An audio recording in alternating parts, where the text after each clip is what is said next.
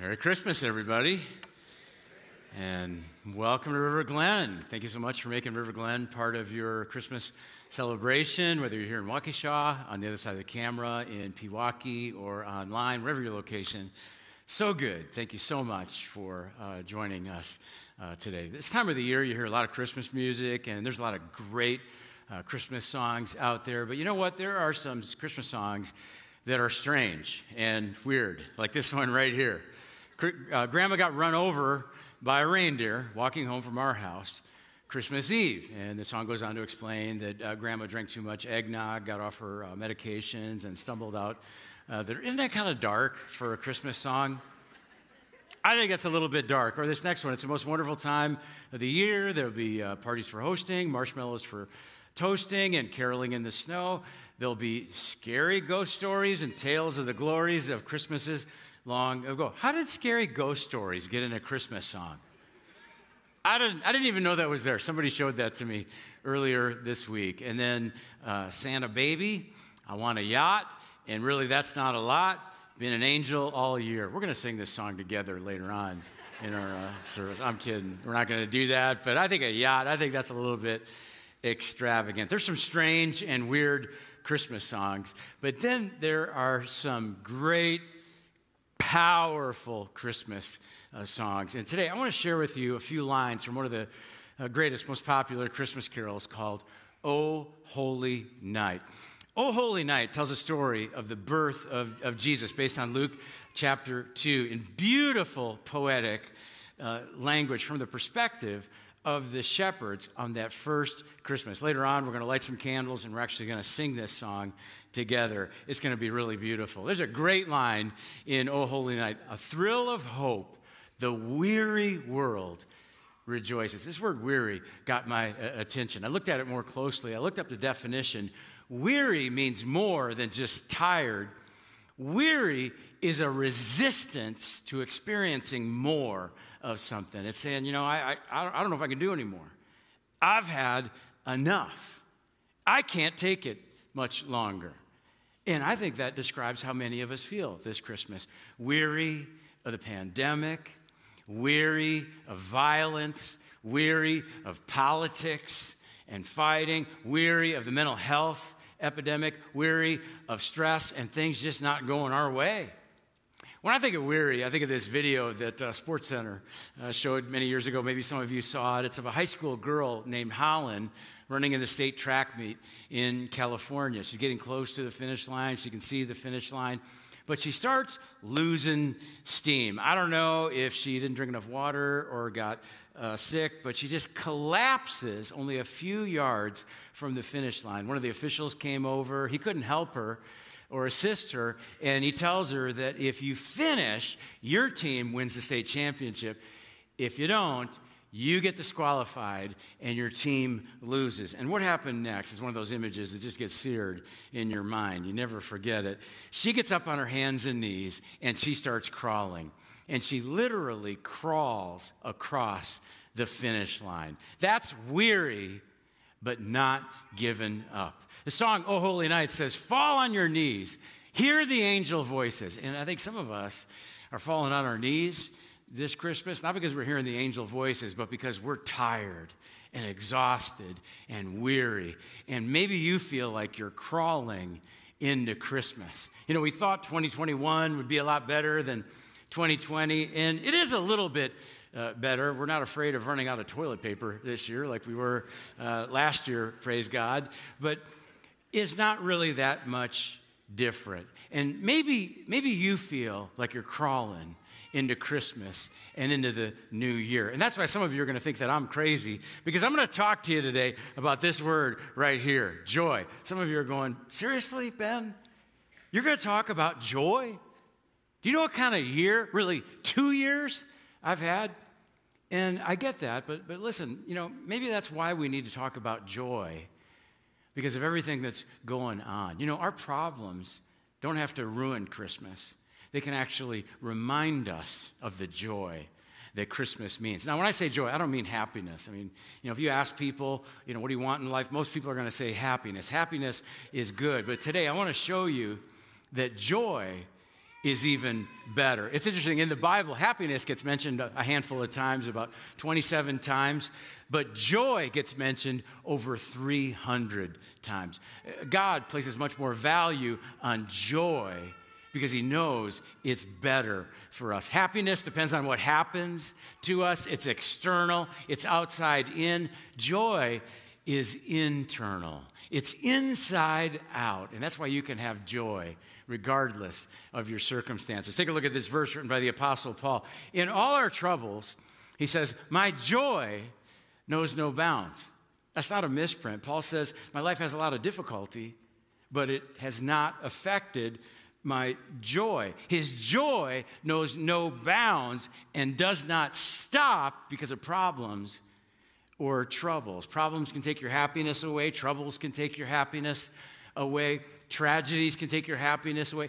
People can take your happiness away. But when you accept the Christmas story into your life, nothing can take away your joy. Did you know God cares so much about your level of joy that he actually commands us to be joyful? Look at this verse in Philippians chapter four.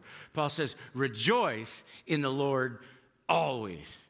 Now, does that mean that you walk around, you always walk around with a shallow, cheesy Christian grin, you know, on your, on your face? Or no, does that mean that you just ignore the pain and the problems in the world? Does it mean that when people see you and ask you how you're doing, does that mean you always respond too, too blessed to be depressed? No, uh, thank goodness you don't have to respond uh, and say that uh, to them. Sadness and sorrow are real emotions, and uh, we need to embrace them, but you can have joy in the midst of them. You can make the choice to rejoice. And God cares so much about your joy level. Look at this, that he actually repeats the command. It says, rejoice in the Lord always. I'll say it again, rejoice. But here's the good news. God doesn't just say rejoice. He provides the joy. You don't have to muster up joy. God gives it to you. I read this, I read this story about a ninety-year-old woman named Marie. And Marie uh, thought, decided because of her age that it would be too difficult for her to go out and shop and buy gifts for her kids and grandkids for Christmas. And so she thought, you know what?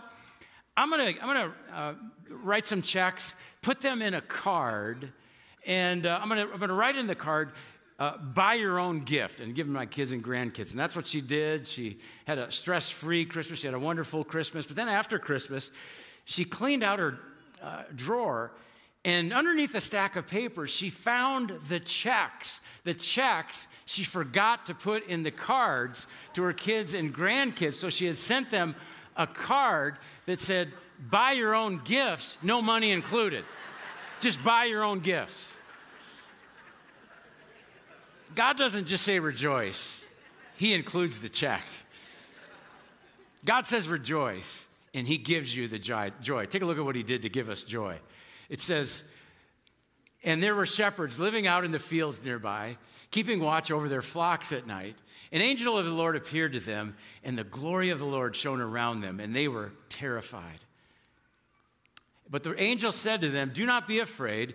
I bring you good news that will cause great joy for all the people. Today in the town of David, a Savior has been born to you. He is the Messiah, the Lord. This will be a sign to you. You'll find a baby wrapped in cloths and lying in a, in a manger. And so while the shepherds watched over their sheep that, that night of the first Christmas, an angel appeared to them and said, do not be afraid. I bring you good news that will cause great joy for all the people. I want you to notice something. The joy that Jesus brings, it, it, it's not just joy. It's great joy. It's mega joy that's far better than happiness. And this great joy is for all people. I love the way that the, the lyrics of O Holy Night describe who this joy is for and what it looks like to live it out. I already touched on the first line, the weary world rejoices. I, I did a little study on the word uh, weary to try to find the difference between being weary and being tired. Sometimes emojis help us understand different emotions. And so here's the emoji for uh, sleepy, and then here's the uh, tired emoji. If you Google uh, weary emoji, yeah, that's what you find right there. And I think that's how many of us feel this Christmas. We're not just tired, we're weary. like we, like we can't do some things for much longer. And that's the way the shepherds felt that first uh, Christmas. They lived in, in poverty under harsh Roman oppression. They had a dirty job. They uh, lived with the animals, ate with the animals, slept with the animals. They, they smelled like the animals. Uh, they, um, they, they felt bored working as a, as a shepherd. They, it was a very unexciting kind of job. Maybe once in a while they'd chase off a wild animal or hunt down one of the sheep. But, but most of the time, shepherds felt bored. When, when you go to the zoo and people go to the zoo, I mean, people want to see the lions, the tigers, the monkeys. Nobody goes to watch the boring sheep. And on top of that, the shepherds had to stay up all night watching their sheep. Some of you know what it's like to work all night. Some of you know what it's like to feel weary about your job. Researchers say that right now in America, more people than ever before feel bored, dissatisfied, and stressed out about their uh, job. Maybe you feel exhausted because the workforce is low and, and maybe you're having to do extra work. Maybe you feel like you're doing two jobs right now. Maybe you're a business owner and you feel stressed out trying to find people to hire and go to work. Maybe you're thinking about quitting and finding a new job. Sometimes it's good for us to change jobs. Maybe that would be a positive change for you in the future. But that's not always the best option. I want to show you something in this story. Do you know what the shepherds did right after, the day after the first Christmas? Uh, they didn't quit their jobs or write a book or go on the lecture circuit. Look at what it says. The shepherds returned, glorifying and praising God for all the things they had heard and seen, which were just as they had been told. They returned to their work as, as shepherds. But the good news that brings great joy energized them and forever changed them. The shepherds show us that you can have great joy in your life through knowing Jesus that breaks through the weariness and the boredom and the stress, and it will revitalize you. And it will satisfy you in ways you never dreamed possible in your current situation, in your current job. Joy can improve your job satisfaction. Take a look at another line from O Holy Night. I love this line. It says, he appeared and the soul felt its worth. And so Jesus doesn't just bring joy to the weary. He brings joy to those who feel worthless. And some of us really need to hear this today. This is why so many people struggle with worry and anxiety. And Jesus makes a connection between these two, worry and worth, in Matthew chapter six. He says, don't worry about tomorrow. Tomorrow will worry about itself. He said, look at the birds of the air. Doesn't your heavenly Father take care of the birds? And so surely if the Father takes care of the birds, he'll take care of you, because aren't you what? Worth more than they. Jesus says, if you understood how much worth you have to God, you wouldn't, you wouldn't worry. You wouldn't feel anxious. You would know that God sees you and notices you, and he's got a plan and a purpose for your future. I love what God did to prove the worth of the shepherds on that first Christmas. God not only sent an angel to announce the birth of Jesus, the biggest breaking news story in the history of our world, to the shepherds first. Think about this. God also wanted those shepherds to come and meet his newborn son. I mean, you don't just invite anybody to meet your newborn child, right? I mean, those of you that are parents, think about it. Who did you invite to the hospital to meet your, your, your, your baby and to hold your baby? People that you trust and love, right? You don't just invite anybody. I remember a couple years ago, our granddaughter Emily was born, and just a few of us, family members, got to come to the hospital and meet little Emily and hold her. I cannot imagine strangers showing up and, uh, you know, welcoming them into the room and letting them meet little baby Emily, maybe even letting, letting them hold Emily. But that's what God did. God proved the worth of the shepherds. He makes a statement about the worth of the shepherds. And if God is for the shepherds, he is for you. His birth is proof of your worth. Many people think our behavior is determined, uh, or, or, or that our behavior determines our value. And so if we do good things, we've got more value. If we do bad things, yeah, we've got less value. But his birth, his birth proves your worth just as you are. God knows everything about you. He sees He sees every flaw, every sin, every failure, and he says, you've got so much worth. I sent my one and only son to forgive all your sins and to give you a brand new future. That's why you can make the choice to rejoice. In the original language, the word for joy, here's what it means. It means to delight in God's grace, to delight in God's gift, in God's forgiveness. And that's why joy is so much better than happiness. I want to show you one more line from O Holy Night. This is from verse two. It says, to our weakness, he's no stranger. So Jesus brings joy, not just to the weary, not just to the worthless, but to the weak. Scripture says that Jesus sympathizes with us in our weaknesses because he knows what it's like to endure pain and suffering. And so you don't have to wonder if he uh, cares. You can have confidence that he's going to help you because he understands. And he sympathizes. Some of us here, we need to, we need to hear this verse today that says, let us come boldly to the throne of our gracious God. There we will receive his mercy, and we will find grace to help us when we need it most. Maybe at the end of this year, you're just struggling to make ends meet. You're struggling financially, and you should know Jesus understands and sympathizes. He lived his life in poverty, much of it homeless. Maybe you're going through a season of conflict in your family. Maybe you've got some division in your family and you don't know what to do. You should know that Jesus understands and sympathizes. When he began his ministry, his immediate family said, he's lost his mind. Eventually they, you know, came around and put their faith in him, but it took them a while. Maybe you feel like some friends let you down when you really needed them. Jesus understands. He sympathizes. His closest friends and followers abandoned and betrayed him when he was most vulnerable. That's why the song says, to our weakness, he is no stranger. You don't have to wonder if he cares. You can have confidence that he will, that he will help you and bring you strength and joy in your weakness. I want you to hear from a woman in our church by the name of Colleen. Colleen went through a very difficult loss recently. Take a look. My name's Colleen Brown, and I visit the River Glen here in Waukesha. I met my husband, Tim, in a bar. My first experience with him was not pleasant. um, and I thought, wow, that guy's a real jerk. And by the end of the night, I had actually started talking to him and found him to be very funny and charming. He was so giving of everything. Like, he was just, if you were hurting, he was hurting and he wanted to help you. He was the first one to reach out to you or to a friend.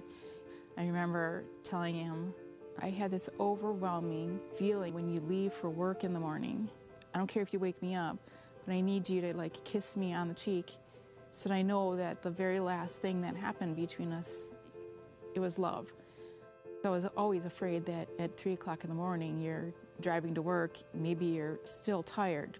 So that Monday morning, he kissed me on the cheek and he left. So we continued to do it for that week, and that Friday morning, Friday the thirteenth, March of two thousand twenty, right at the beginning of the pandemic, I was awake and I watched him walk around to my side of the bed, and I sat up and I was able to wrap my arms around his neck and kiss him and say, I love you. Um, I fell back to sleep for a little while. With all that, I was kind of running a little bit late to get ready for work, and I just about started to get ready to for work and jump in the shower, and there was a knock at my door. And when I opened up the door, there was two police officers there. And they said that there was an accident at work. And I knew the answer to the question. You know, I said, is he okay? And they said, no, he died. I remember clearly saying to him, what if you get hurt, or what if you were killed, what am I going to do? Say, I told you so? You won't be here, and I'll have to do this all alone.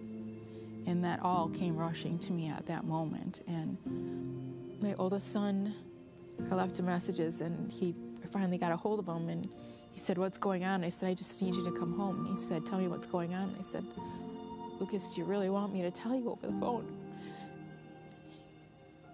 He said, yeah. And I said, there was an accident, and Dad was killed at work. I just kept thinking about the chaos that was there. And I talked to my counselor about it. She said, well, can you, can you imagine Jesus there with him? And I said, yeah, I can. After that, my mom and I were going out, and I was telling her about it. She said, Colleen, she said, Tim's last breath here was his very first breath in heaven.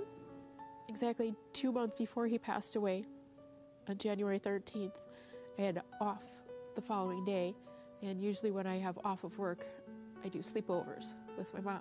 So I had a sleepover with my mom, and I got a text from him that I framed, and it says, love you. I'm in heaven right now. Heater, pizza, football, I am good. How I imagined him, I framed it, because that's how I imagined him now. Like, that's what got me through like those first, that first year. I was like reading that, and it was a big change. It was so difficult because this was right at the beginning of the pandemic, and I knew that I couldn't do this on my own. I mean, Grief Share helped God's working through other people, which made me feel so much better, because then I realized that's why I was in Grief Share, and feeling that. And for the first time, I think, that I was in Grief Share, and after Tim's death, I actually felt joy that day. So that first, my first week actually back here, physically, um, Ben had said they were going to be having the baptisms the following weekend, and I just immediately knew that that was something I had to do. Tim and I always wanted to do it. I was so excited, and it was a beautiful day.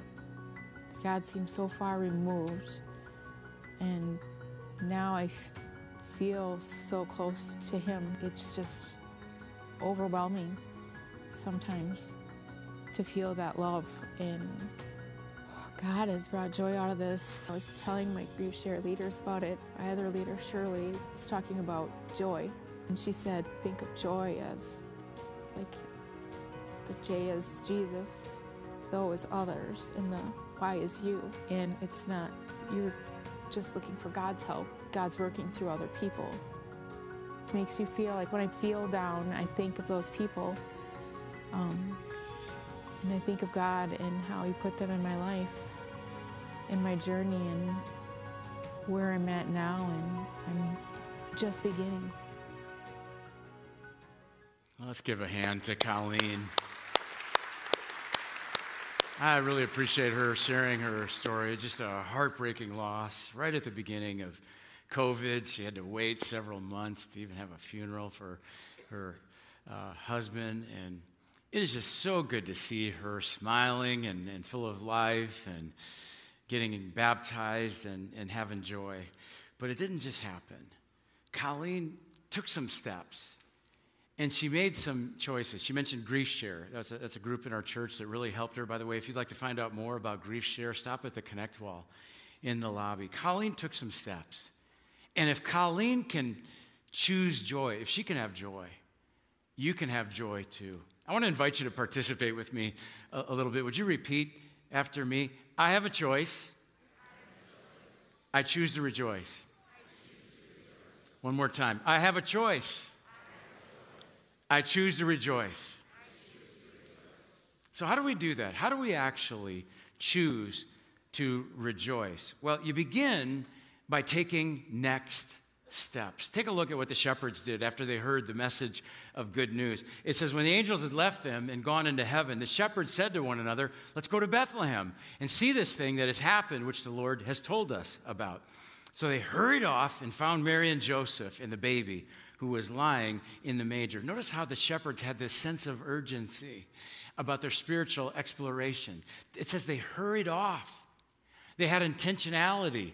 They said, let's go to Bethlehem and see for ourselves I know that we've got many people who attend River Glen, especially at Christmas time, who have not made a decision to follow Jesus. Maybe you're not sure if you believe in God or believe the, the Bible, and we're delighted to have you here. Maybe you would call yourself a skeptic. Maybe you came with a family member or a friend, and you would say, I don't believe in Jesus, that's just seasonal folklore. But I've, but sometimes in conversations with skeptics, I've discovered that they've never personally investigated the evidence.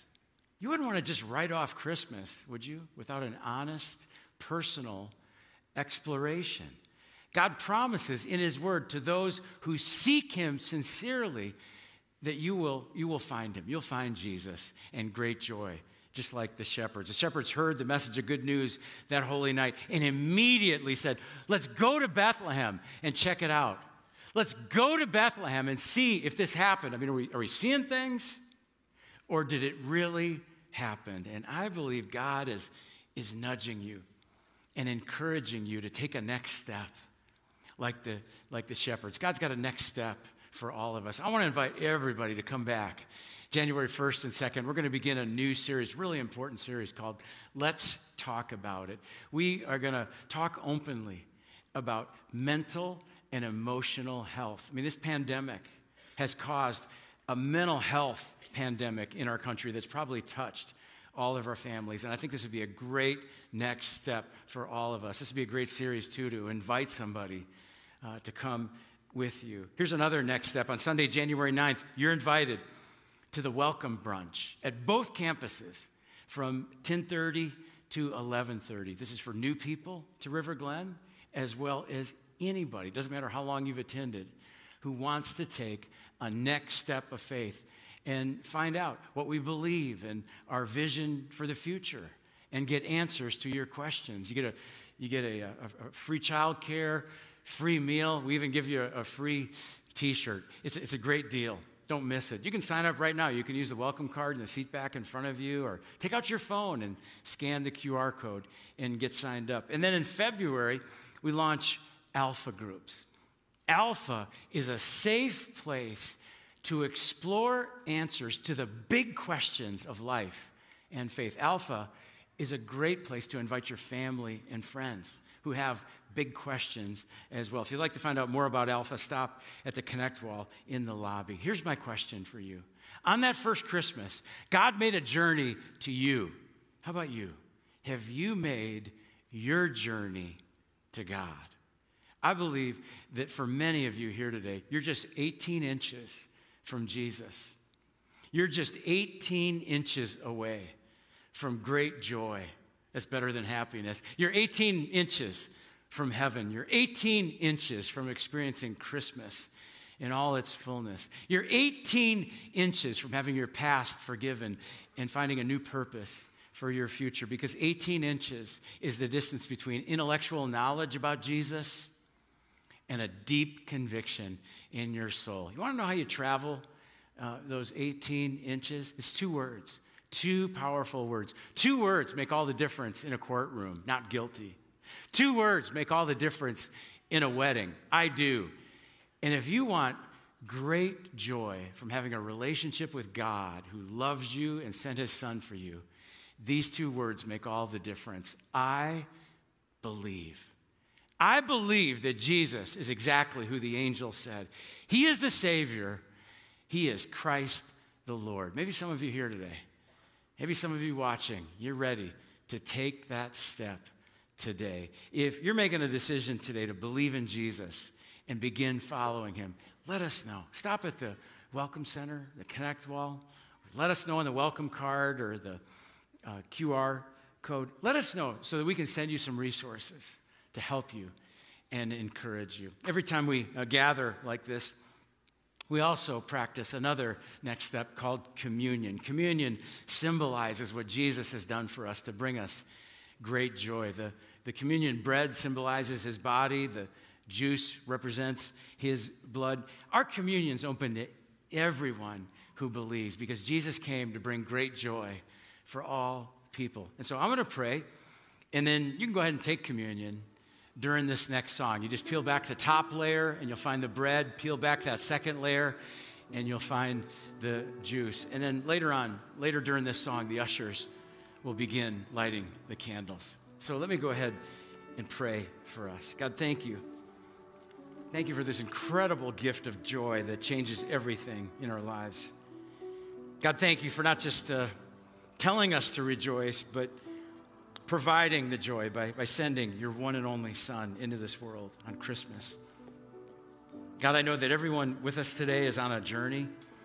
I pray that we would have the courage, the diligence, like the shepherds, to, to seek you and take our next step, knowing you promise that if we do, we will eventually find Jesus in great joy. God, we pause right now to remember and honor Jesus through communion, because he grew up and went to a cross and gave his life so that we could go from living in, in darkness, living in weariness, to living in joy, to living in the light, now and forever. And it's in his name I pray.